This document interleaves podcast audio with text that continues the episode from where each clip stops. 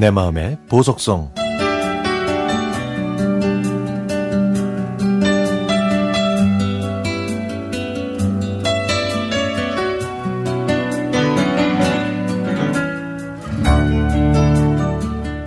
제가 초등학교 때는 한 달에 한 번 시험을 봤습니다.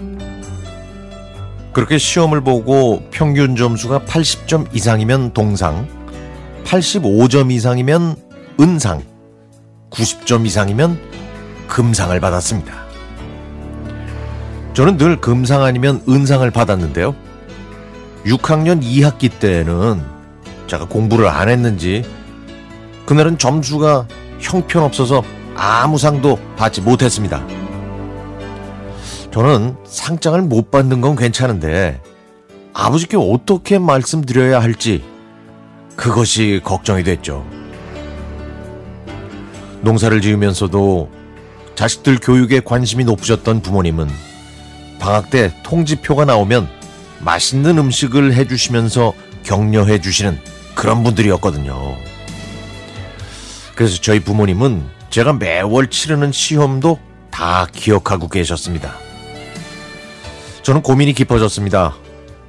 솔직히 공부를 안 해서 그랬다고 뭐 그렇게 말씀드리자니 아버지한테 혼날 게 뻔했으니까요.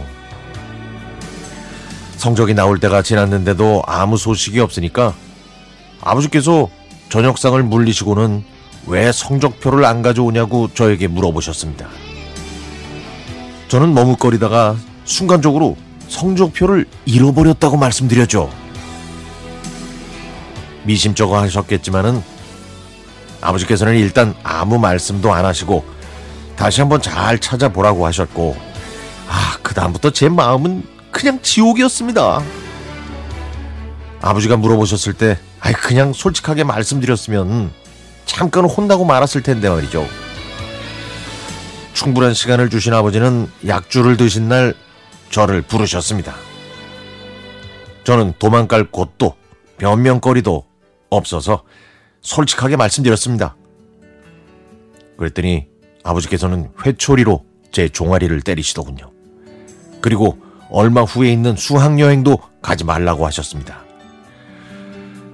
하, 종아리도 아프고 제 자신도 부끄럽고 수학여행까지 못, 못 가게 된 것이 서러워서 저는 제 방으로 와서 목 놓아 울고 말았습니다. 그리고 며칠 뒤 학교에서 수업하고 있는데 누군가 담임 선생님을 찾아왔습니다. 친구들이 복도를 내다보고는 저의 어머니가 오셨다고 하는 겁니다. 저는 혹시 제가 집에서 거짓말했던 걸 선생님께 말씀하시려고 오신 줄 알았지만 어머니가 되돌아가시고 나서도 담임 선생님께서는 별 말씀이 없으셨죠.